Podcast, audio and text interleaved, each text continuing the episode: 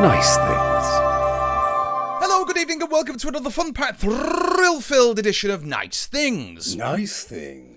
the antidote to modern living. And joining me, Sir Michael Livesley, this week we have. My name is Paul Carmichael, and this morning somebody had the audacity to have a bathroom delivered outside my house. Go ahead. Well, it's just that, really. I can't tell you how angry it, it made me. Irrationally angry. Uh, uh, angry. Yeah, ang- I was angry. But I was Angly? also angry. um, The director of The Incredible Hulk. Absolutely. Fine director. Yes. Don't Um, like him when he's angry. yeah, but no. But, and I didn't. No, No. Great big, great big yellow thing delivering masonry. Didn't Like, like, like that. James Masonry. Bit like James Fine Mason. tailoring. That's exactly it. What was that film I hate him in? Uh, Spring and Port Wine. Have you Oh, ever watched that? Dreadful. Don't. Dreadful. Did you have to study that at school? I'm not sure. Oh. Uh, are you not on about? Yes, you are on about that one. It's got. It's got a Suzanne- herring. Uh, S- Susan George. Not s- not so not so ti- uh, not so made for untying girl when she's going to cut the parcel open. All that, yeah. And the then there's herring. the whole bloody herring, and that's all it's about, isn't it? Oh, you're not leaving till you eat herring. Suzanne Hampshire or something. What is she? Who's Is it she? Susan, Hampshire or Susan George? One of the Susan two. George, I think it's that's it. Susan George. who was- Dreadful. oh yeah, dreadful, absolutely awful. But there we go. He- I've horrible. been doing my I- room. Yeah, you've done your room. So let's let's talk about the new angle here, shall we? The new old angle. Now, for those of you who are only uh, listening to us, and incidentally, if you are only listening to us, press pause immediately, subscribe to the podcast, and give us a lovely little review if you would. That'd be nice. but for those of you who are only listening, uh, well, you've altered the room around. Why is that? Aye. Hmm. Um, because I'm. I've got this thing where every six months or so I have to move everything in a room around. I don't know what it's all about. Have you done this like all Army your life? life. Really? Mm. So even you, when you were a, a, a kid, you had to move your bedroom about Mm. and So I was thinking about this this morning, as um, as I was saying to you, we'll do it after I've moved my room around, and you were kind of curious as to why the was, room Mm. yeah. Mm. needed moving around. So, um, my mum used to do it all the time. okay. Um, and I think because when I was five, I was told I was in charge. Ah. And I remember when I got my own room when I was eight, when our Kath moved out to get married, when she got married and moved out. Um, when I got my own room, I remember moving the room around. And I remember it coincided with the transmission of Castrovalva. Oh, okay. And there was something in Castrovalva about rooms being jettisoned and all. So it's all sort of that as well. Yeah, that's right. There is, yeah. But yeah, if I don't do it, I start feeling sick. that's quite an extreme reaction. It is, isn't it? So the the sensation today was no, it's got to be done. I had a mad dream last night that I can't remember the details of, Right. but it left an emotional residue that was like, right, today you've got to get up and do that. Okay. Yeah. That that that's mad, isn't it? yeah, probably. I mean, it partially is the sort of the configuration of a room coupled with the objects within it are kind Mm-hmm. Right. of emotionally bound to a time. And I get to a point every six months or so where that time is now over, right? Right. And so those objects either have to be thrown away or moved. That's about it in a nutshell. this is it's odd. Do you think it's odd? I think it's cleansing. Uh, is it? No, I think it's odd, mate. I'm not going to lie to you. I think it's. And I remember, let's see, I would have been about nine uh, when I decided that I had to reorganise my room. Uh, but the chief reason for that was because I wanted a desk. And, it's- and what I wanted to do, though, was just scrap my bedroom, everything about it. As I recall at that point, I had Winnie the Pooh wallpaper. I was like, no, don't want that. Exactly. You've What I grown out of it. wanted, well, what I wanted though was I wanted to rebuild one of the sets from Juliet Bravo. So I insisted everything was taken out and just a desk was in there, so I could sit behind it like Jean Darbley. And then, then I had absolutely nothing to do uh, behind the desk, and I was like, oh, rubbish. No. That's Hmm. true, isn't it, when you're a kid? But I mean, it goes down to even a cellular level because Hmm. I kind of changed shape an awful lot as well. So, so you change shape, Hmm. therefore the surroundings must change shape too. Yeah. Well, Oh, It's okay. a weird, weird way of thinking, I suppose. it is a weird way. That of you've got to thinking. change everything, but I, I like it actually. No, that's fair I enough. like so I'll tell being you a, what. a n- having a new outlook every six months. Okay, so so what have you done that's different to the room for the boys and girls at home? I have so the desk I took apart from where Right. it currently is now, and made it one long, long desk down there. Right, And so when I was working, I was facing that away. you were So the Oh, yeah. camera was pointing that away. uh huh. So I've took the desk apart, put it back to its original configuration, moved the keyboard from directly behind me to here, moved the sideboard that you can see there Mm-hmm. from there Yeah. over to there, and now I've got a window in front of me. So, you know, As from a opposed to feng having a shui window point to of your view- right. yeah. The energy So- wasn't flowing correctly with that configuration. I was literally about to use the words feng shui. So Or is feng this shui, as they feng pronounce it. shui? Apparently, Uh, it's probably well- changed now. I don't read the Guardian anymore. well, it probably has, but on the other hand, you know, is this the sort of cobblers that you are into? oh there? God, absolutely! Placement of mirrors, traveling of energy through the house. I'm all about that. Right. Okay. But because the yard's been done, I've been sp- I spent the last uh, week doing the yard in the evenings, and now it's beautiful, nearly. Because that's been done, and the loft's been done. The bits in the middle, I'll have to change. Mm, Okay. What have you done to the loft then? Oh, completely and utterly. There's, there's a desk up there now. I've Okay. thrown out tons of shit. What I refer to as landmines, emotional landmines. Oh, so okay. When you root, when you're rooting for something, you come across something you like that. Oh, and then it's memories with Eddie Large singing it. Yeah.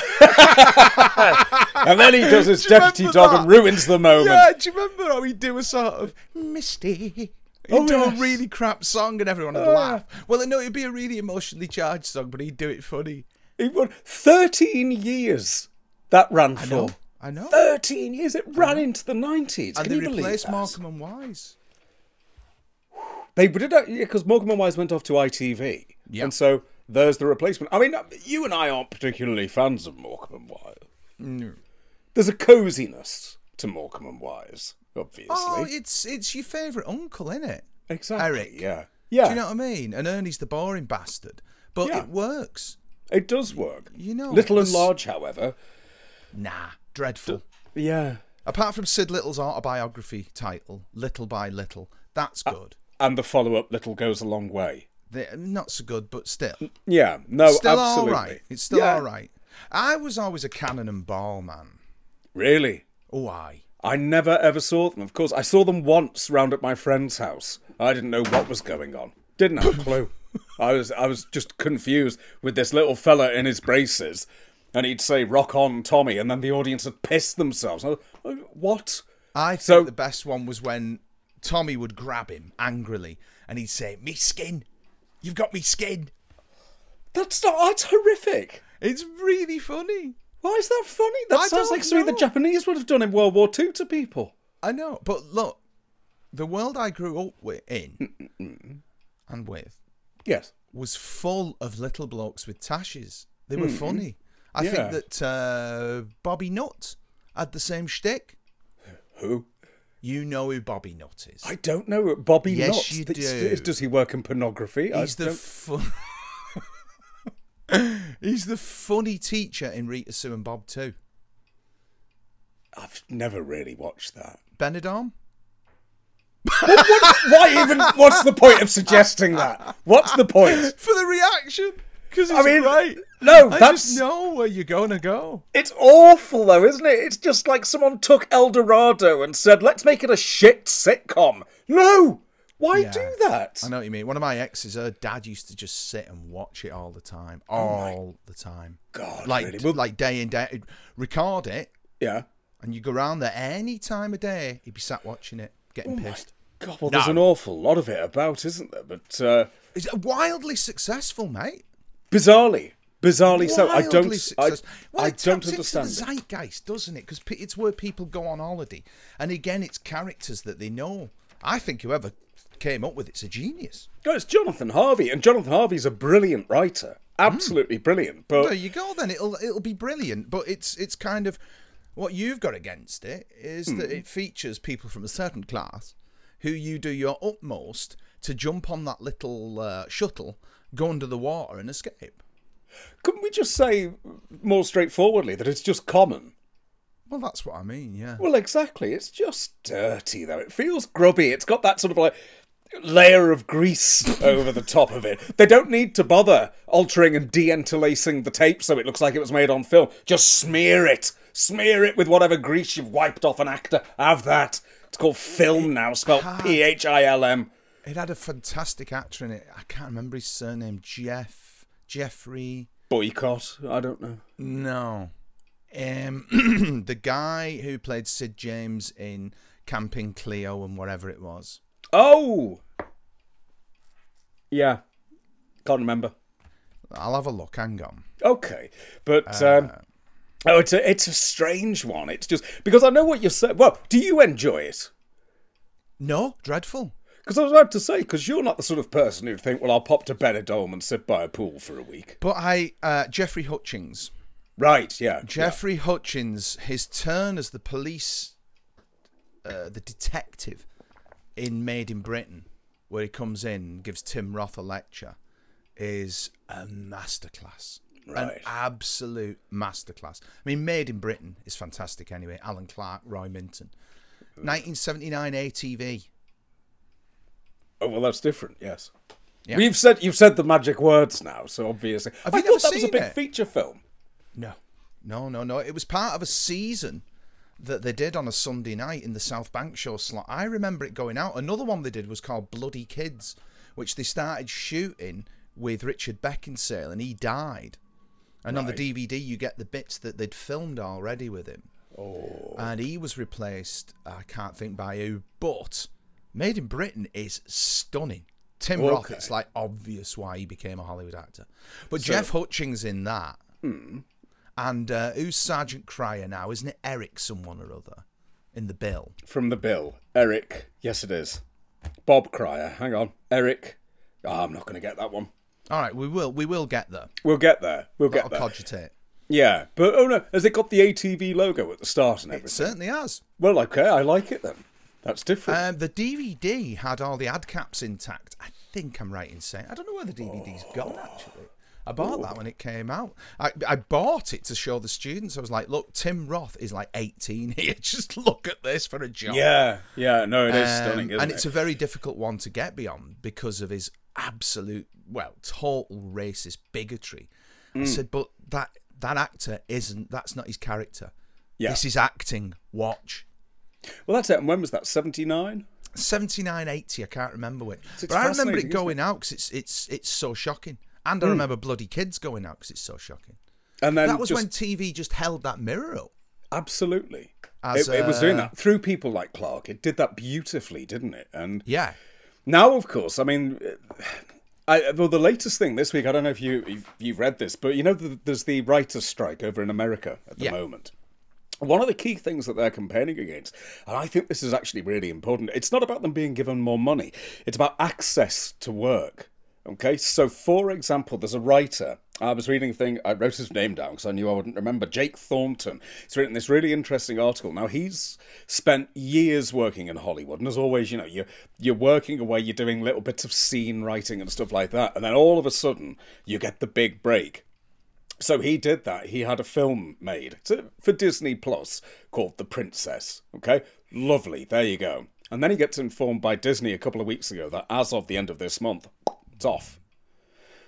It's not being released on home video in any format or anything like that. It just vanishes. It'll sit somewhere on a server. Not the safest but there'll be no access to this at all, which I just think it, it's incredibly risky, isn't it? If you're going to start treating media like that again, it's almost as stupid as the way that video But was. haven't Disney recently been like having uh, a bit of a revolving door with CEOs and stuff? There's tons going on. there. I mean, I don't understand it all. Mm. Um, No, there- there- I, I've there just is. heard bit, seen bits on Twitter. It's like I think there was one guy in charge, and then he went, and then they replaced him, and now he's back, or something like that. There's a lot of toing and froing, but in the middle of it, all of a sudden, you've got people's work, and it's like, no, can't see it. Now I can sit here and I can go, "Oh, I think I'll watch The Sunbakers today from 1977. Very, very wise. Very wise. Can't do that if I Henry wish to Wolff. watch The Princess from Disney Plus, which I probably wouldn't do. I, have can't to see say. that I somehow. can't really see that. But it just seems a bit, it's very short sighted, isn't it? Once again, let's just like hide these pieces of work. I don't all know over because I don't, I don't know laws and stuff like that, and, and they do all kinds of stuff for tax reasons. Then they do all kinds of stuff because they'll say, "Oh, this is never going to be seen," to Hmm. build up a demand to see it. So they're all Machiavelli, aren't they? Oh, they are. But I but- doubt that, like Made in Britain and Bloody Kids, it's doing what Lenny Bruce referred to as the function of art, which is to hold a mirror up to society. I doubt it's the princess does that. Oh, no, is I that what very the much strike's all about then? The way he's been treated. No, ultimately, the strike is all about money. Ugh. They're not Of being course. paid enough, they claim. Didn't the now, cast of Friends go on strike due to money once? They went on strike due to money, the and, and it ended up, weren't they being paid by the end of it? And it finished, what, 20 years ago, and they were paying $1.8 million an episode. Yes. How good would that job be? 26 EPs a year, and then you're on just under 2 mil an ep. You'd never see me again. Oh, no. You would never see me again. I'd just be like that. One year of that, twenty-six million, splendid. oh, that'd do, wouldn't it? I'd Little start a island. nice little company making nice little things, and I'd let people do those nice little things, and I'd do my own nice little things, and it'd just be going on. It'd just be going on. that would I wouldn't do, be on wouldn't it? bloody telly. I'll tell That you would that. absolutely do. That'd do me actually. So ma- well, that's smart. it's all we've got to do, really, isn't it? Just if we could just get into a really good American sitcom, do five years of it, and then go no, unless she Bell fails more. ends. Yes, Bell ends. Two sad bastards sat in a flat talking about old telly. yeah. Essentially, this, This, yeah, but on American television. yeah. Bell ends. I'd watch it. I'd actually, I actually probably would wouldn't. It's watch American. Would you? Will you like your trailer trash children? What is it? Um, Trailer Park Boys. that's it. Yeah, that sort of. Only the first seven seasons. See, After that, they get a bit like self-aware. th- really. Yeah. can't really say I'm shocked after seven years of that crap. Well, it's something that isn't. Uh, that you could never accuse of um, going on for far too long is the series that you are being introduced to at the moment, Mm-hmm. isn't it? I've, uh, once again, you and your minions on the internet have conned me into buy spending more money. Oh dear. Uh, this arrived What have we the other got day. there? In fact, it arrived. When was it? Saturday. Uh huh. The the Omega Factor. The Omega Uh, Factor. the Omega Factor. What a theme tune! oh, it's theme stunning. Now tune. then, hold yours up again. Let's have a look, because there's yours, and Yeah, Here's you get a mine. book and stuff with yours. oh, I've got, I've got a book. Yeah, I've got a book. now, Oh, Have I you should have got- bought that one because Ah, this have you- one's pretty lame. Have you got the making of documentary in there? Uh, Probably, but I want the book. and I No, want no, fair that. enough. The, bu- the book is nice. 24 You may page as well booklet. just swap me that because you've read the book. Uh, like the book, though. And the Yeah, cardboard Hmm? out of print sleeve. now. Mine. Um, Bah. so, the Omega Factor, for those of Could you. have got that Hmm. uh, cheaper than this, you know. could you? Why didn't you? I thought I'd get the book. Oh. I'm, I'm really I'm, right. Let's just end this now. I'm just unhappy. I didn't know it looked that nice. oh, it's it's beautiful. It's absolutely beautiful. All the pictures on the inside, and then it opens. And even the way that it uh, it opens is just beautiful design. And there's the book sticking out there with um, That's viewing nice. notes, as it, as it says. I think it's nice, Marcus dear. Hearn who wrote them, so it's very, very detailed. That's Um, nice. It's, it is. It's very nice. Um, I'll read who it to was you the later. Twitterer who started this? Then what's his name or her name? Their For what? Started what? This came from the internet. You told me I had to buy it. Oh no no no no! I, I was going to go to the internet and force another poll if you didn't, but in a Pavlovian way, now just the fear of a poll has made you buy it, which I, No, I I, quite know, I know, yeah, I know, yeah. But who was the person? Wasn't didn't so, didn't you say someone twittered at you that uh, we needed to talk about it? they did they did they Right, tweeted that the nice things person. account. We should always remember these things to say thank Yes. you, really, shouldn't we? Exactly. Um, I'll have a look in a minute, but someone said, right. "Have you covered the Omega Factor yet?" And I said, "Well, no, not yet," and that's led to this. So, the Omega Factor, for those of you who don't know, is um, it's like a proto X Files in some respects. Basically, a Mm-hmm. Yeah. secret government department, uh, but they're not looking into aliens. It's the occult. Now, see, I said that, and literally, I've just got a shiver down one side. 'cause I know. I really know. don't understand. I know, You it's said you like- wouldn't watch it alone in the house. last night because I said to you, uh, you know, I think I'll, I'll watch the first one or two. I ha- had the dog like, "Come- come here, you, It's like the that. telly, though. It's just the telly. Doesn't matter. And then, then I fell asleep. Okay, Hmm. as I'm wont to do in front of the telly. And when I was awoken from my slumbers at twenty to two in the morning, the menu screen was on with just the theme music. Oh, That theme music is so good. Yeah, but imagine being woken up by it in the middle of the night and you're confused and you don't know where you are. Yeah. That wasn't good. I had to have a cup of tea because I thought if I go straight to bed, I'll just lie there going, oh, good, they're going to get me. Yeah. Go on. You said to me that this was a fundamental Catholic C of E difference. That's my feeling. Yeah. All right. So what you've got is you've got a series uh, starring James Hazeldine and Louise. Right, I'd have said Jameson. Hazeldine. Is that how you pronounce it, Hazeldine? I don't know. I, um, that's how We I. had Said. an old Mrs. Hazeldine near us when we grew up. She she was scarier than the Omega Factor. Let me tell you. Really. Oh, I'm aye. basing it on the fact that I know I knew someone called Lindsay Hazelwood and I fancied her. Maybe it's just that. This is Ah. Do you going back fancy about James 30. Hazeldine? Not as much. No. Um, although He's I one of those um, on. leading men that were on telly in the seventies with curly hair that are like handsome leading men, aren't they? Like Gareth, Gareth Thomas, people Tom like that. Baker. Yeah. Absolutely. Um, and but Tom doesn't have the sort of immediate uh, attractiveness of James Hazeldine. Hazeldine does he? no, that's You true. know, t- uh, James has got the cheekbones and that, so he was obviously being uh, groomed for that spot of sort of handsome leading man, and he does a good job. I mean, to be honest with you, I've watched two. Mm. So Leela and Bayleaf out of London's Burning um, both do a good job in it. I've Mm. never been too certain of either of them really to carry a series. And um, sorry, were you making a point that I've talked over? I don't know. Uh, No, keep going. First episode is smashing. There's a bit of a spoiler here, so put your fingers in your ears if you want to watch it. Um, so Colin Douglas hopelessly, hopelessly miscast as a camp mystic. Yes. He keeps slipping into that Colin Douglas mode. He does. Doesn't he? Um, even though he's got the sort of little eyepiece around his neck, because I'd have picked that up, me. yeah. I'd have had to be like, oh, uh, Oh you know, yeah. looking at the empty glass of scotch, been like, well, Are you paying for the libation? but he doesn't. Oh, he yeah. slips into that He since I were a lad. Colin Douglas. Anyway, um, he's miscast. yeah. Um, hmm. It just misses the mark for me.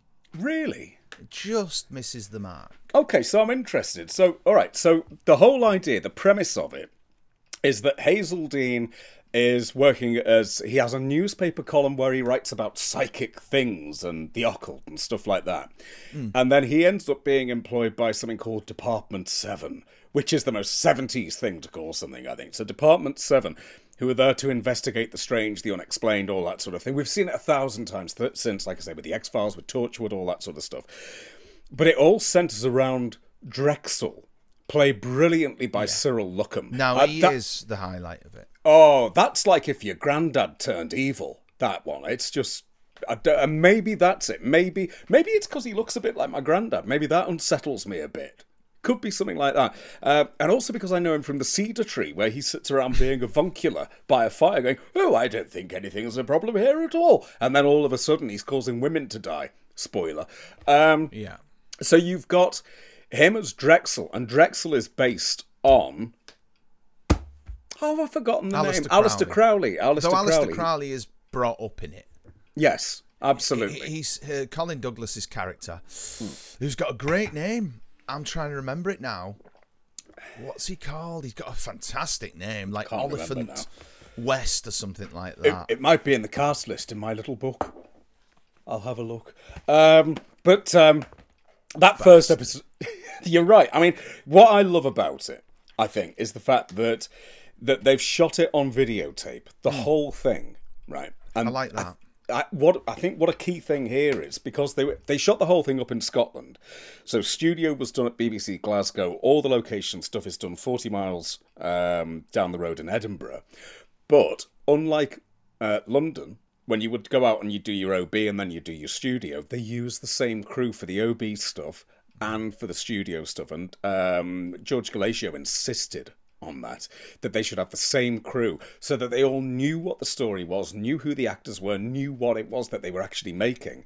Which I think is just one of those little moments where you think, oh, spot on, that's just a lovely, good little decision having the same crew.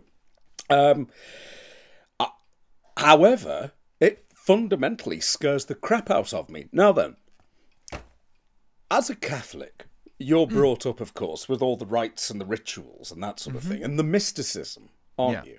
And there's nothing unusual about that, would you say? Whereas, over in the far more austere Church of England, anything that isn't fundamentally just straightforwardly good and holy is therefore evil. And we're talking about a time when I think 73, there was a book that came out, and I can't remember the, the name of it now, which is basically where people say the whole satanic thing started, which ends up in, you know, the Shetland Islands with children being removed from their homes and all that sort of thing. Just panic. And so I was brought up to believe that anything to do with the occult or the devil was going to kill me. Yeah, the jeopardy was there for you. That's it, and it's still there now. If you be if you were brought up by men in frocks swinging incense everywhere, and the idea of people ascending to heaven, then that that's been there from day one. In my case, it absolutely hasn't been, and there's sort of a, a logic to the Christianity that I was brought up with. Anything that is outside that logic, anything that can't be explained straightforwardly and Yeah. biblically. There's no mysticism. It's got to be straightforward. God does not move in mysterious ways in the Church of England, as far as I can see. He's very simple and straightforward, like a bank manager. And so, because of that, this sort of thing scares the piss out of me. Oh yeah, Oh. for for me, all that stuff just exists. Doesn't that terrify you? No, because it never wins. It's always defeated.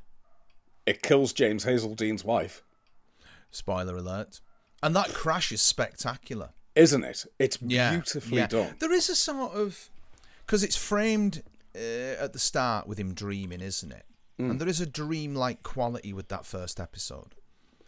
You know, when he sees his wife in the car with Doctor Martindale. Martindale. Mm. When he sees his wife and that, and then later on she shows up at the thing. She gets off Um, the train at one of Waverley the thing Station. that pissed yeah. me off is that at the end, after his wife's funeral, when the bigwig turns up, what's his name? Whoever he Um, is. It's got a double barrel name. something uh, Napier. Something. Bell. Yeah. Simon Napier Bell. When he turns up at the end, and he finds out that all his uh, this this wife, his wife, had uh, been deceiving him all these years, and it could be construed that she'd been effectively, you know, telling on him and observing him and reporting his movements back to her boss at Department 7 Um, he's not even angry. He doesn't. Even, so we don't get that level of performance. What I would have liked to have seen from this guy is that everything he thought he knew, this woman he thought that loved him and that was his wife and they'd been together however many years, had effectively been betraying him all them years. And I, I think that there's that lack of emotional depth in the whole thing. People just seem to accept massive things. You know, if I had been in a car, uh, crashed it, and as a result of it, had killed my wife and that, I'd be absolutely shattered. So you don't see that. I don't blame the actors, but I don't find that it has that emotional depth which I crave in the performance. A lot of it is just like, oh right, look, there's a dead woman in a room. Oh right, my wife's just died. Oh right, and and that's sort of. There's a nice bit in episode two where he gets back and he puts a record on and he starts saying Julia and all that. So that works for me. But maybe maybe that's a fundamental difference between us as well. You know, it's it's kind of the Catholic thing makes one crave this sort of romantic pain. What is what's that thing? Redemption through suffering is a Yes, is it a, is, a yeah. total underpinning of the Catholic Church. Yeah, I'm I'm not up for that. I, I'll I'll do No, the redemption, not the Redemption suffering. through hard work. Eh, redemption because I jolly well deserve it.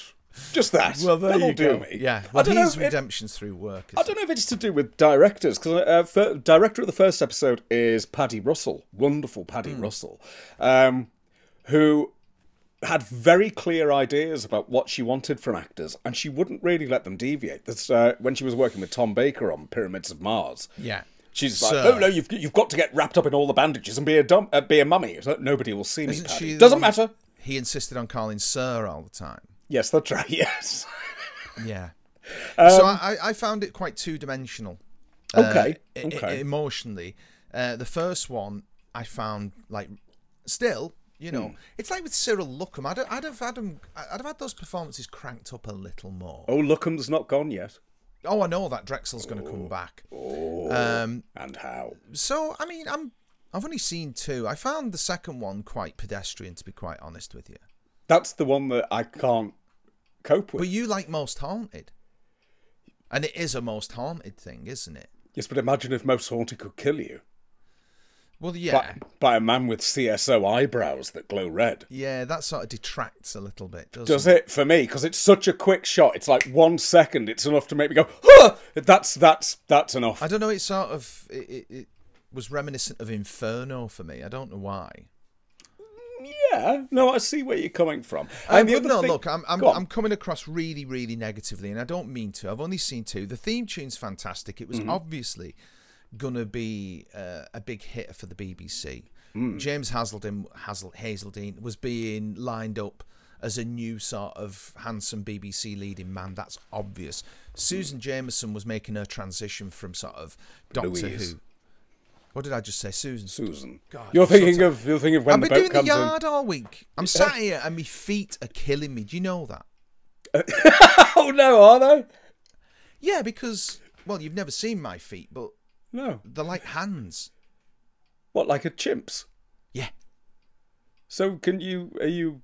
Oh, I'm Multidextrous? dexterous with feet. Yeah, yeah, yeah. So, So, I've got you what my mum, my mum used to call it a Roman toe. So I've got Yeah. my big toe, and then the toe next to it's like a bloody finger. So we could, in theory, we could do a one-man stage version of My Left Foot, and I could direct. We, we could. Let's do it. Let's let's do it. Nothing could go wrong with that. But so when I'm doing anything, like I've been in the yard all week, my feet are trying to grip the floor all the time, like hands. And so they really hurt. If I'm standing still doing something for ages, my feet are like trying to grab the floor and it hurts. They're not. They're not trying independently, are they? Feet, hands, yes. But you're. They just do I mean, their you're- thing. But yeah, but you're controlling them. They're not just doing that No, of they their sort own. of do their own thing. What, like they're possessed? There you go. There's an episode of The Omega Factor. There you go. Fellas' feet in the night. Oh. there you run off go. and do stuff. Well, let's It think. was All my right. feet, governor. no, but honestly, they're killing me. Good things, though. Good things, right? What I love is that the boss, Mr. Double Barreled Name. Do you remember what the actor's called? Did you No, notice? but he's another one of them spun gold guys. Oh, he is. And here's the most spun gold name you can imagine for an actor Brown Darby. That's not his name. That's his name. Look at the credits. He is, Oh. His name Well, I, is. I would if I had a book. You can watch them on the television. Uh, Bleh. No, honestly, the actor is called Brown. That's his first name, Brown but that's Darby. a hat. Yes. He Okay. is he is Brown Derby. I love that. I think the car crash, you're right, is absolutely brilliant because you've got the girl walking down the road. And um, Natasha Gearson, who plays that role, um, she talks about how she turned up on location and she was sat on the bus and she's thinking, well, it's going to be absolutely fine. It'll just be one shot. And Paddy Russell says, okay, darling, come over here. You're going to want you to stand down that end of the road and just start walking towards the car. Jump out the way if you feel unsafe. So- and she says that the car kept going and she was like, can't move, can't move, can't move. And she said it stopped less than a foot from her hips. I mean, that's just quite remarkable, really. Um, so you've got that. Is she I the girl also- in the shop? Yes. Now she is genuinely creepy. When she's there at the funeral, and that was a that was a chill up the spine. I liked Mm. is. that. I liked And that. What I like about her as well is that is the daughter of the writer, but she auditioned for the role under a different name. So she went in and she performed for uh, Paddy Russell. Paddy Russell didn't know who she was, but went, "You're creepy." In you go because she didn't want to go in and say, "It's my dad's show." So that's how she got the role. I, I love that aspect, but most of all, I think the most important thing about it is it really, really pissed Mary Whitehouse off. And there's an episode uh, which is co- well, there's two episodes that really went for it. One of them is um, Saint Anthony's Fire. St. Anthony's Fire is largely filmed within a church. So she's like, "Oh, you can't be doing that." But the one she really didn't like was Powers of Darkness, um, in which a séance unleashes the spirit of a 16th-century witch who believes she is about to be burnt at the stake. Department Seven must free a student possessed by the witch and finally confront Drexel's mysterious companion Morag. That's the one which Mary Whitehouse watched and said this program is pure evil. and she went for it. She really went for it. And that's why there's only one series at the end of the day. Such a There was- shame. So much. Um, I think I think it looks lovely though, and of course the reason for that is it, it was given a budget of thirteen epi- uh, for thirteen episodes. It replaced something BBC Scotland were making about a newspaper called I don't know, Deadline. Oh, so it's BBC Scotland. BBC Scotland. That explains its kind of Pebble Mill feel then. I There knew you it go. weren't proper thoroughbred BBC. Oh, it's it's regional I knew. BBC. Now it all makes sense. Yes, but you've got Paddy up there, and you've got oh, what's his name? Norman Stewart directed episode two, directed the Horns of Nymon, four of the best episodes of television ever made, as far as I'm concerned. So y- you've got all that, but you've got it sort of like shot. I know all the OB stuff's shot in Edinburgh when it's obviously bloody freezing, and they're stood at the top of Arthur's seat. That's and the lovely, that wind shot.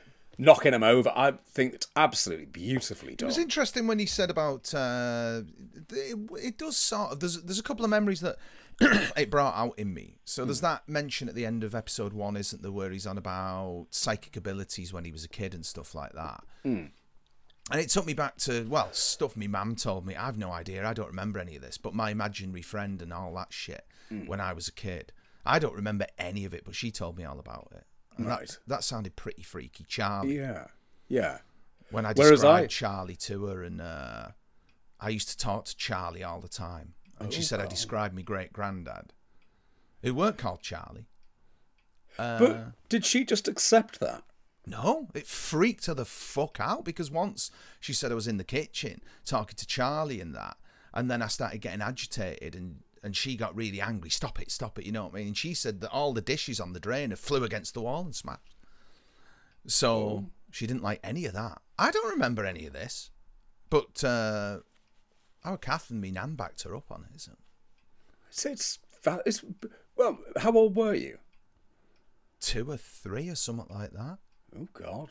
So I, I don't remember any of it. I do know that the- just the name Charlie freaks me a little bit, just because of me memory of me mum, how she'd start, you know, that not crying but your eyes start watering Uh, yeah, thing, yeah, yeah. and she'd do that, and she'd be genuinely frightened by all this talk, as I would be. If all Well, the no, bloody absolutely. dishes flew out the thing and smashed against the wall. Whereas I once went to great ends to stage such a thing to freak my mother out involving a glass. Um, it was it took a lot of effort, but I managed to do it so that the glass s- looked like it just went and shattered. That took some work. Uh, air pellet like that. Whilst my mum was at the far end of the room, and she turned around and went, What happened? And I said, I don't know, I was just looking at it, which I thought would be quite a wheeze until she called the vicar round. Well, she would. Did you ever come clean? No. I hope she doesn't watch this. Is She'd be very today cross. uh, your confession then? it's, it's essentially my non-Catholic confession, yes. But uh, But the other thing as well, the tapes thing, you Hmm. know, in the second episode, recording stuff. I think we've talked about this before. Did you ever have this? So I was always, I, al- I was always a tape machine kid. Hmm. Because my granddad, for some reason, he'd bought a tape machine from Dingsdale's when I was a kid, and it was one of them s- sort of oblong things with the big red record button and all. oh the yeah, rest. yeah, yeah, yeah. So I had one of them, and on two occasions, so I used to stay up all night because I was like that kind of kid. So I'd stay up all night and with this tape machine, and on two occasions there was some when I played it back that weren't there when I recorded it, and one was a noise where it was like. eh, And at four in the morning, playing that back, I'm going bed now. Oh yes. That that scared me. And then there was another one where it sounded like rainfall and s- and two people just whispering in the rain. I, w- I was thinking last night, why didn't I keep them tapes? I'd love to hear what that was. But they were there when I played it back, so I just, you know, you rationalise this and oh, it must have been some picking up something or you know the radio in the background, uh, E something like that. But I, I can't explain them to you. Yeah, EVP they call it. Um, elect- elect- electrical voice phenomenon. I think they call Okay. it now in those circles. Oh, right. So this is a thing. This is absolutely a thing that you find sort of people who are parapsychologists, people who just find that sort of thing fascinating. They go in there and they're recording and then listening back in these old places. I mean, if, if you think about stone tape theory and the idea of energy, you know, uh, energy doesn't dissipate, it can't just be destroyed, it's got to remain somewhere. So Totally. why shouldn't it be picked up? And we've talked previously, haven't we, about how people are now at- attempting to play stones and you know find the music that's recorded within stones Well, the why latest shouldn't it be technology the in case? Hmm. data storage is crystalline. Because So on a why little not? sort of slither like Yeah. Hmm. this of crystal, you can store something like I can't think what it was. It was something like a thousand gigabytes on this little square, and they are using it. It's Hmm. it's sort of I've seen the thing on the uh, it's probably on YouTube, and you've got a little sort of clear piece of square crystal, and it's got the name of the manufacturer on it. It's it's actually a thing that exists. Wow. Yeah. So so why not? Why is it not Well, entirely quartz- possible? Have you ever seen how quartz grows? Oh yeah, it's fascinating, isn't crystalline it? That structure. structure. And it The- the- replicates and it enhances, and then it's it's the same thing. But I mean, it's all. I don't understand it too much, but it's all that kind of Mandelbrot sequence, isn't it? And uh, is it Fibonacci numbers and all that business Oh, that run through nature? All right. Fibonacci, Fibonacci. I don't know which. There's there's there was a great. I think it was a Connections. David David not David Burke. Connections. Uh, James James Burke. James Burke. Those of you who, who don't know who that is, you'll probably have seen the clip where he's walking along. He's at Cape Canaveral, and he's just giving a piece to camera, and he goes, "What happens then is you get this," and the rocket takes off perfectly timed behind a best shot in television. It's pretty damn good. Imagine if he got that wrong. Imagine if he just tripped his lines. Ooh. Not not him. No, no, No no mucking about with him. absolutely. No, good Nerves point. are for other people, yeah, with him. not for him. if you ask me. Yes. That hairstyle. oh yeah. It literally took balls to have her like that. No pissing around with that uh, hair. no, and Absolutely it doesn't not. Hmm. even budge when that rocket takes off. It just stays. But he's he's the chap, isn't he? Yeah, who- James Burke. Yeah. Connections, you were saying. Yeah, right. He does one on uh, the numbers and the way that mathematics dictates how the universe works. Wow. And that's the Fibonacci sequence. Is connections available? Because I do feel I should watch it. Uh, It was. I'm sure it came out or it was going to come out. I've got them all on probably some kind of rib or something that I got years ago. It's a sh- it's a shame, isn't it? Because we've gone from that, we've gone from we've gone from him walking along and going like this, woof. We've gone from that to, that. Benny Down. Well, we could go step down from there, mate. We can go to that chap who keeps taking people's dogs and things like that. Oh, Mizzy. Mizzy. Yes, you didn't know who Mizzy was last week. Just imagine how happy you were when you didn't know who Mizzy I was so much happier not knowing about this. Yeah. So much happier not knowing. He's made you cross, hasn't he? He's made me very cross, and but I do agree with him on one point, which is when he was being interviewed by Piers Morgan, and this is the problem because when Morgan starts saying things, and I'm like, well, I agree with Piers Morgan. and, Oh, for God's sake! But right. And he's there, and he and he's saying, "Oh, the problem is that the laws aren't tough enough in this country." He's I right. quite agree. I would have him shot. I would walk into my house, try and take my dog. That's where the Americans have got it right. I don't think you should be walking around openly carrying a firearm. But if Mizzy walks into your house and goes, Tries to "Oh, have taking your Stanley. dog," just pff, oh, shot. Yeah. Phone the police. Could you send the bin lorry round? Take this away. Absolutely abhorrent. His argument is that he's a product of the system. And you can't argue with that. Right. Okay. Well, paedophiles could say that. So we just go, okay. Well, only if we're talking within a broadcast environment where they seem to thrive. Well, but can we go near that one yet, or are we waiting for that to develop? Well, I mean, who knows where that's going? I mean, we've seen a sort of a sliding scale, haven't we, with Schofield over the last week of I'm leaving this job because I've become. It's kind of like when Dayton les- left Have I Got News for You, isn't it? It's kind of like, we're here to talk about the news. I've become the news. It's time for me to go. Yeah. Um, and he sort of had a line something about how it's become he's become the focus or something like that. I can't remember. Wasn't it an Instagram post or something that he put think out? They so, tend to do that these days. They do. I'll see you next month at the ITV Soap Awards. Right. Then on middle of the week, Thursday, something like that. ITV cut all ties with him. He won't be hosting the Soap Awards because he lied to them. And he did some interview with the Daily Mail, didn't he? Where he came clean. Yeah, I deceived everyone. My relationship was uh, unwise, but not illegal. Yes. Then the next day, the newspapers are saying that the person in question was 15. When they there, met. And when they met. And there is where uh, what one can firmly say is documented fact ends. Beyond Yes. that, I don't know anything. Like you don't know anything. And No one else Absolutely. knows anything. Absolutely. Um, Trial by intent, of course, is taking place thoroughly, naturally, Yeah, yeah, yeah. yeah as yeah, it yeah. would. Um, it's a strange one, isn't it? It'll be interesting to see how it plays out. But for any lawyers listening, Mm. we're not in any way indicating that Philip Schofield has done anything wrong.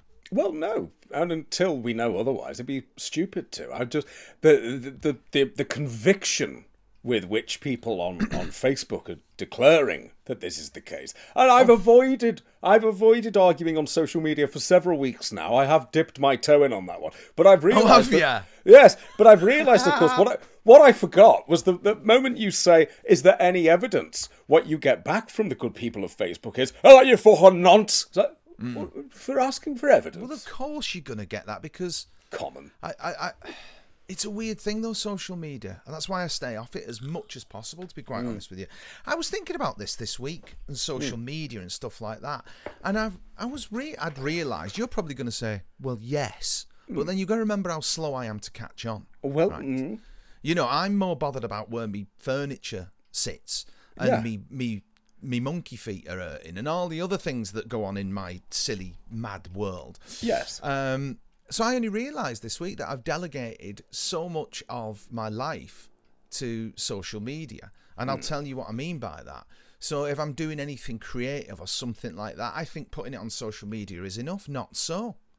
Absolutely not so no, you know and this week i was thinking you know i've actually i've achieved far more and i've got more sort of i've felt better about things i'm doing in my life since i s- and, and this is by accident that things have become more irl as the youth say Hmm. Yeah. uh, than doing it on social media it's simply because i've been so busy doing the things that i've been talking about on the internet for 10 years that i didn't have time to do the internet bit Hmm. and I was like, this is f- just far better, just far better. Um, Yeah. And it's it's lovely that it's accidental. I mean, I can't claim, can I, that doing stuff online hasn't been beneficial in the IRL. oh no, no, bit. no, no. But when I realised this week that I hadn't used Twitter or Facebook or even gone on there for about two or three weeks, I was like, wow, Hmm. that's why I'm feeling better. Yeah, I really hadn't because I used to have to try. It was like, no, I'm not doing it for six months or something like Right. that. And and it, and I, and it used to be a bit of a struggle. Do you know what I yeah, mean? yeah, yeah. But as you say, this this getting into arguments with strangers about things that no one knows anything about. Hmm. Let's be honest. Yeah, it's it a kind of bit pointless. it's pointless and it's ooh, it's Oh, hello. pointless. Yeah, I've- all the cables aren't put away yet. Monkey feet trying to trying to do stuff. Are they working independently, just pulling They are. wires? They, they want a sandwich. um, yeah, I, I, I mean, even you've cut back on it. Even Strongarm's sort of, you know, he's he's keeping bees in Suffolk these days, isn't he? Well, he is, and he's happier. I think I, I have been noticeably trying to use uh, Twitter to post positive things that I like. Um, and that sort of thing. Um, of course, you get you get responses back then from people going, "Oh, that's nice." It's like I just put out a tweet yesterday about Talking Pictures TV, just saying because it's just it's turned eight. Talking Hmm. Pictures TV, you know, a TV station run from a garden shed, brilliant. And it is Turn- fantastic. Was it's it Noel Cronin? magnificent. It is, and uh, his sis- his daughter Sarah Yeah. Cronin. Yeah. Um, and do you know what? They do you know why they started it? Because he acquired a massive library And so he's like, well, okay, I've got it. What the hell do I do with it? So he contacted every single broadcaster in the UK to say, I've got this library, it's available to purchase from. And what came back was, well, we don't show black and white and certainly never after six o'clock. So they created the channel and just went, well, let's see what happens. And of course, it's phenomenally successful. So I put out a little tweet about that, and suddenly, like, about 80 people have gone, yes, like. And you, oh, Hmm. okay, that's better. What does IRL stand for? Because in my in mind, real it just. life. Right, okay. Go on. The only thing I could think was um, Irish Republican lesbians, but I thought. Well, you don't want to get into an argument with them on Twitter. Absolutely not.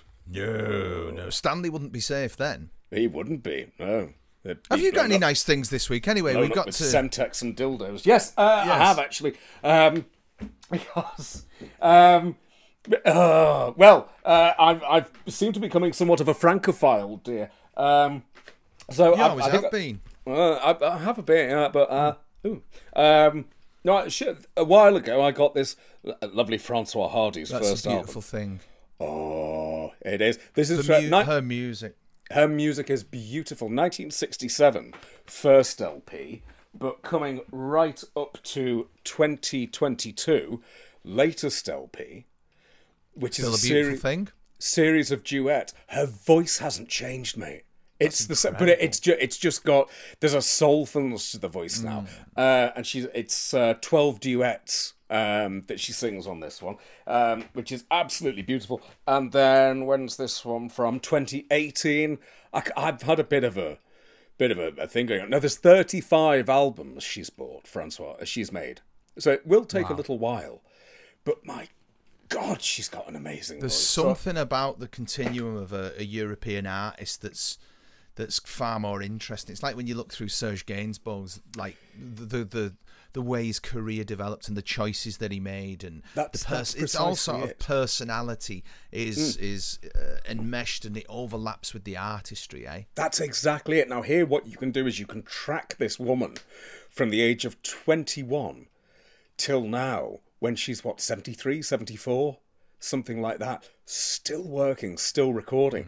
And the other point about it, which is why I'm, I'm quite happy to go, yes, I'm spunking my money on these records, is because records in France are a lot cheaper because they never gave up on them which is such a French thing to do. They never had that period of going, we've got CDs now, we don't need those. They kept making records. So, th- brand new, these are brand new pressings, all three, um, pay about eight quid each. No. Brand new. You Brand know, new. if you well, want albums pressed up, they're a tenner each. well that, that's it. But here, well, it's 10 euros, these are. 10 euros. So, presumably, because they've never done that thing of going, well, let's close the plants, let's do this, get rid of the whole infrastructure to make records, and we've got to farm it out to Poland, because they still have the infrastructure, they can keep going, which is such a French thing to do. What, what are you going to do when the Just Stop Oil people come round and chuck orange paint on your album? I will cheerfully. Ah! I, Sorry, no. you'll cheerfully what? probably something worse than I would do to Mizzy, actually. I mean, I'm just not having it. Did you see them this week at the Chelsea Flower Show? Stood in the middle of a little garden. Oh, let's throw powder How? everywhere. What? Why? Right. I, I sort of saw the woman hosing them down, Yeah. and I didn't know if she was doing she was that acid. from compassion or anger. No, that was anger. That was anger. So They- what? What function? Why? What? What had the flowers done? Uh, they they didn't personally stop oil, therefore must have things thrown at them. There's no point. It's just Isn't publicity. the whole thing nature Yes. and saving the planet? Yes. So can you explain in what way chucking f- paint on flowers? I think I think that the garden that they went for was sponsored by some company that they don't like. They had no problem filming it on their very fancy phones that are made by slave labor. But aren't, aren't That's they- different. Exactly, I know. Yeah, yeah. Let's uh, let's once again remember that both Google and Apple are being sued for the deaths of Congolese child slaves who were Mm. mining lithium in order to power these horrible things. And uh, in the old man case, as you can see, now available in hardback, as you said the other day, Yes. um, which I thought was very witty. Um, oh, for those of you who are only listening, we should just uh, very briefly explain that uh, ra- rather than just not drop your phone on the floor, Hmm. you've now invested in some sort of leather wallet. for well, it. you've got to remember that when you've got hand feet, then that means your hands are only 50% as effective as they would be because half the motor function is delegated to the feet. But So I doesn't do that drop my phone an awful lot. doesn't that also mean that when you drop your phone, your feet should work independently and just catch it? Catch it. Yeah. It's shoes, though, innit?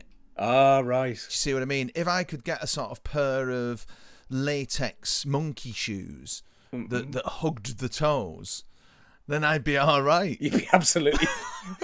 Honestly, it's a bugger. I'm standing there doing something and they're trying to grab the floor. really? Yeah. And so my monkey toe, as I call it, really hurts. I might send you a photo of one of my feet and you'll just see how big, much bigger than my big toe. Just this this one Like- random. Well, no, they're all bloody big. I can move them all independently, like your hands. You know, like that. I can move all my toes like that. Really? Yeah, really. It's a bit like our mate Brian, the photographer who just one year for the whole summer decided he wasn't going to wear shoes or socks, and he didn't. Wherever he Oh, went, heaven. didn't do it. So uh, once uh, he took some photos for me, um, turned up at the house, knock, knock, knock, opened the door, no shoes on, just walking around, just through the streets. Yeah, but Brian has sort of got that Wallaby Jim of the Islands about him, hasn't he? He does he's- He's actually. got I that admire that.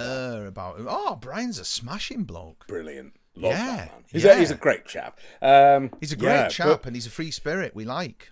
but We do. We, like absolutely do. So, yes, so this Like week it's been an Francois. awful lot of uh, Francois Hardy for me, and those albums, probably because of the language barrier as well, I can't get bored of them. If it was English lyrics, I go, oh, I know what's happening next. I don't know what's going to happen next. So off it goes into these various realms, and it just it just transports me. There's, it's beautiful. Her voice is just.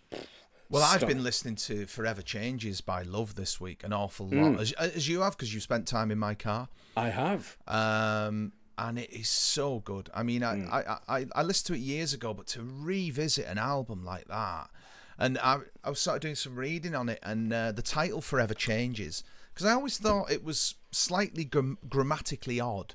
You know, forever changed or forever changing. Yeah, okay, forever changes.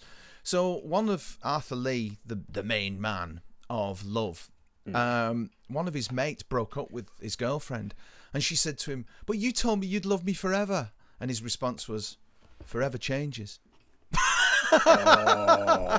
And so, because the band were called Love, the Oh. Yeah. title of the album is meant to be "Love Forever Changes." Oh wow. So now it makes perfect sense. That makes perfect sense. Yeah. now. it does. yeah, it absolutely. but it's such a great album. does. It's, it's wonderful. Alone Again or and More Again. And there's a track in it called The Red Telephone. I I texted uh, Andy Frizzell this week because you know when we did the Union Chapel, we opened with the Bonzos track We Are Normal. Yes.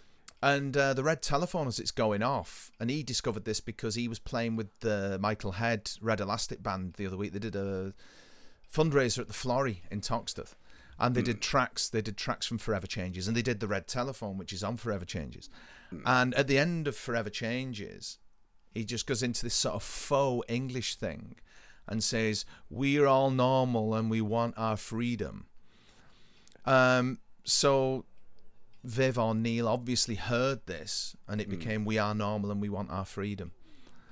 So I love things like that. Yes. That Oh. lovely sort of it's a weird continuum we had in the late 60s with the counterculture because what Zappa and people were doing in the US and what uh, the Bonzos were doing in England, they were both mining their own cultures Mm. in order to reinvent and subvert and and sort of mm, gently lampoon it. I'd say Zappa went in harder on American culture than I think if you uh, watch 200 Motels, Yeah. then, Yeah. oof, Well, absolutely. it's weird that they're it is. both in parallel, both developing independently, and then in the I think it's '68 the Bonzos tour America, Hmm. and they get to meet the likes of Zappa and stuff like that. Hmm. Um, But a very very good album, and Arthur Lee's an incredibly interesting ar- artist with.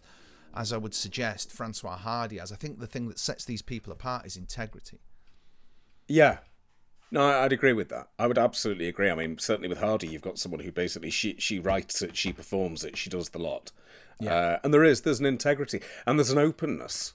Hmm. Um, you know, this is someone who's not beyond doing a duet with for, with a former lover. This isn't someone who's prepared who's not prepared to sing about heartbreak. You know, personal heartbreak, not boy's own sorrow. Oh, I'm sad shit, but real, Oh, real the heart. visceral agony of it. Yeah. That's Yeah. what you get there. You get Who this, did Serge do Jatem with? He had the da- He has the daughter with her.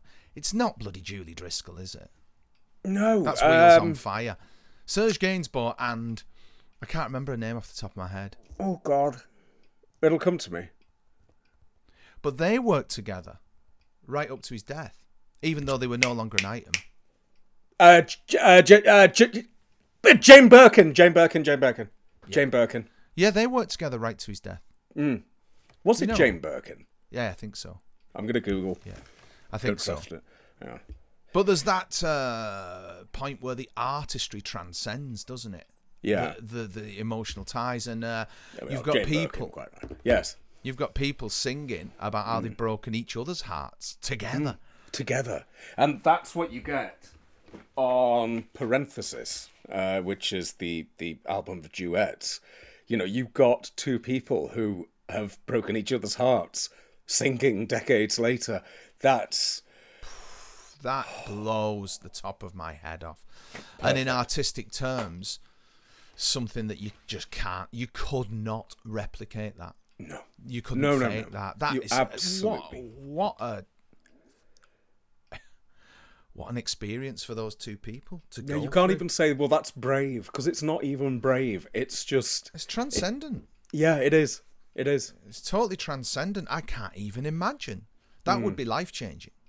It will, God, yeah, absolutely. Imagine most of my exes would rather I was dead in a ditch. You wouldn't want to record a single with me.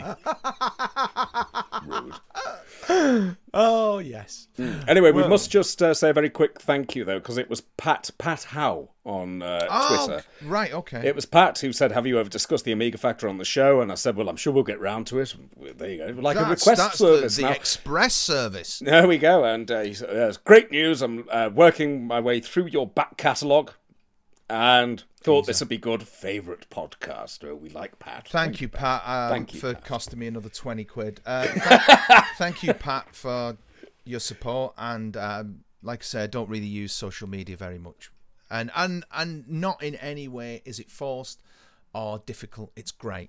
Hmm. It's like uh, giving up bread. That was difficult though. Oh, that would be I difficult. could have sawn some fucker's head off for a Warburton's toasty when I first started. Oh, slice of tiger bread. Ooh, yeah, yeah, yeah, ooh, yeah, ooh, yeah. no, I don't care now, but back then it was so difficult. Oh yeah, would be very But difficult. There we are. Yes, Oh, short term sacrifice for long term benefit. still die though, don't you? Yeah.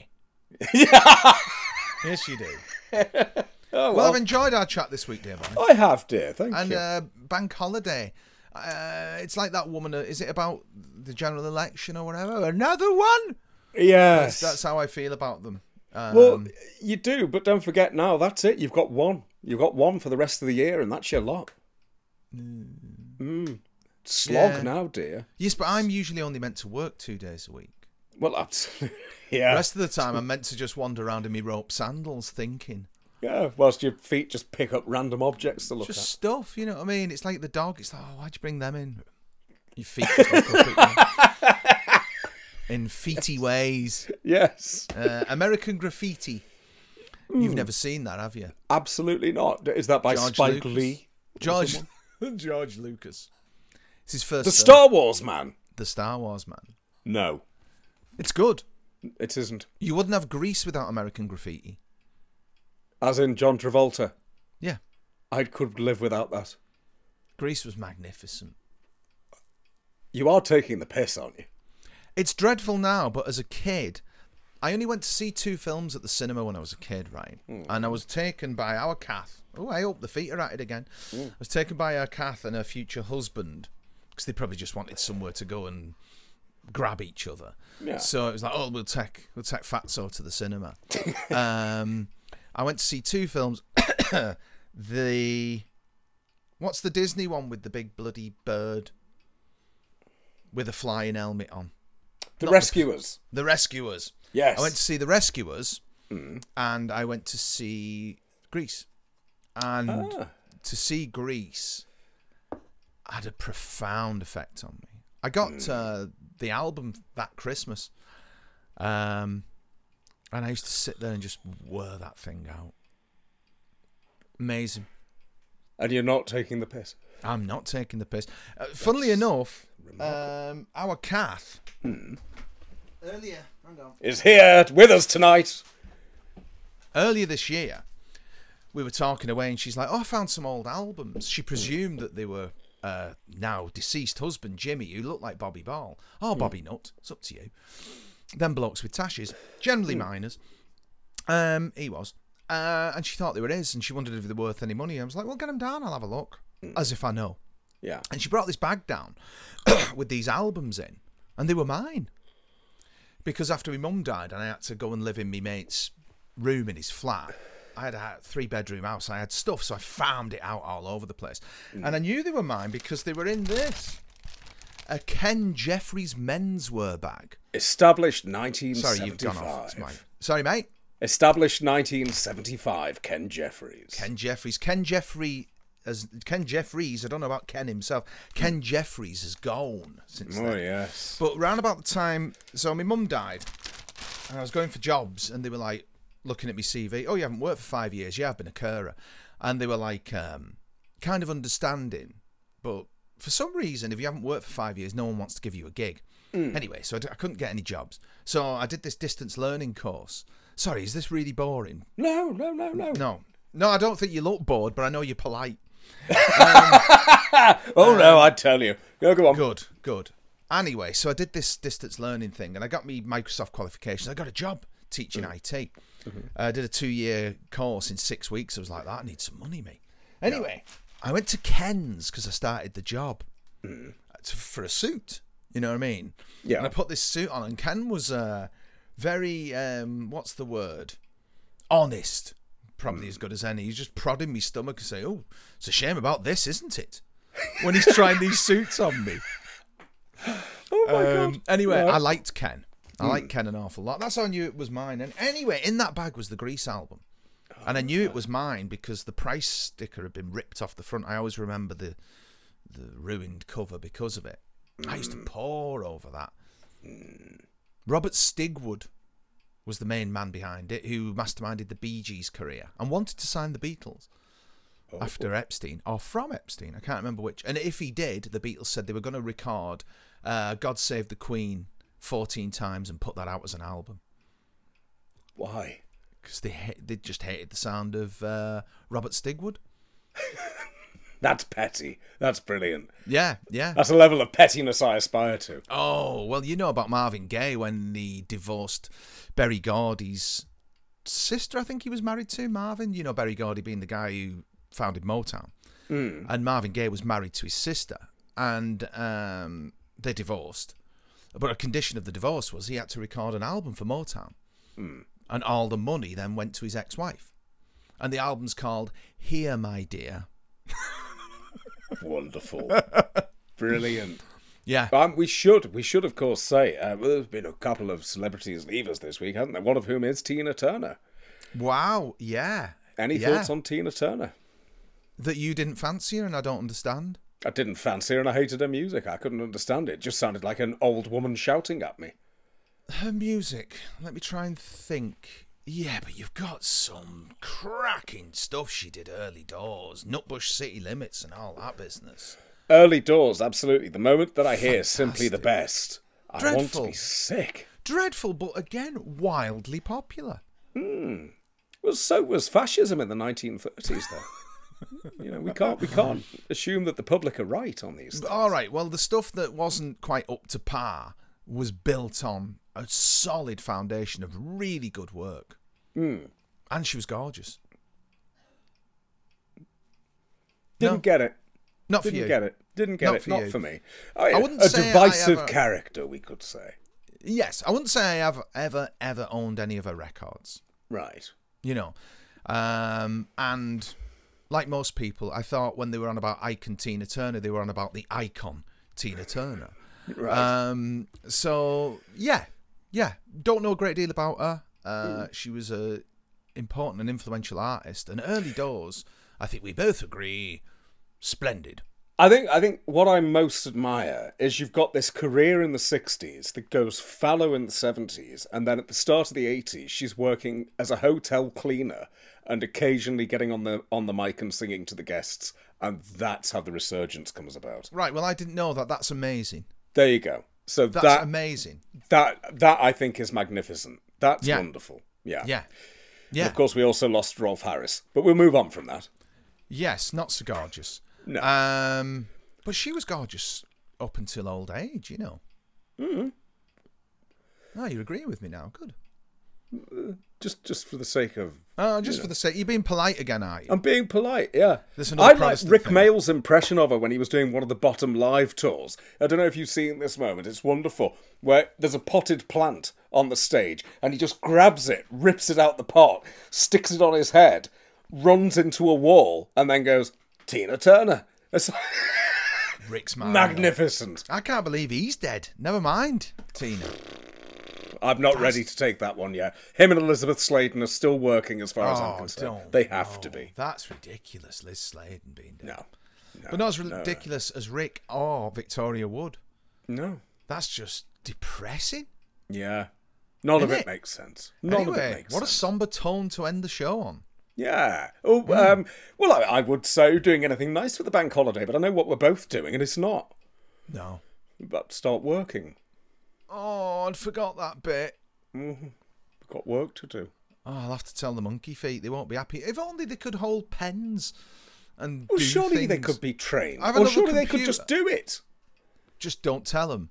Just don't tell them. Just pop a pen down there. Just p- drop a pen on the floor, and it'll do it of its own accord. But it And might then be maybe like it in, will- might be like in episode two of the Omega Factor where it just starts writing things. There you go. Automatic writing, but it's just your feet automatic doing it. writing, which you feed. Automatic go. feeding. American graffitiing. Anyway. Yes. Anyway. Enough Anyway, fun yeah. games. Uh, Well, we've got yeah. a job to do. Oh. Yeah. No. No, absolutely not. But we must. So there we go. Right. Okay then. Um, We hope you all have a lovely bank holiday at home and a lovely week, and may all your problems be egg shaped. And until the next time.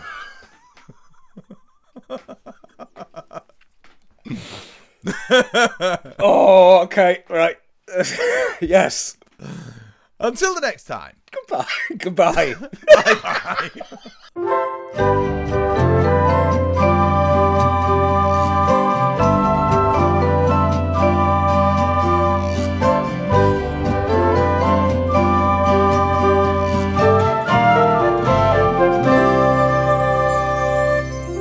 Nice Things, The Antidote to Modern Living, was presented by Sir Michael Livesley and Lady Paul Carmichael.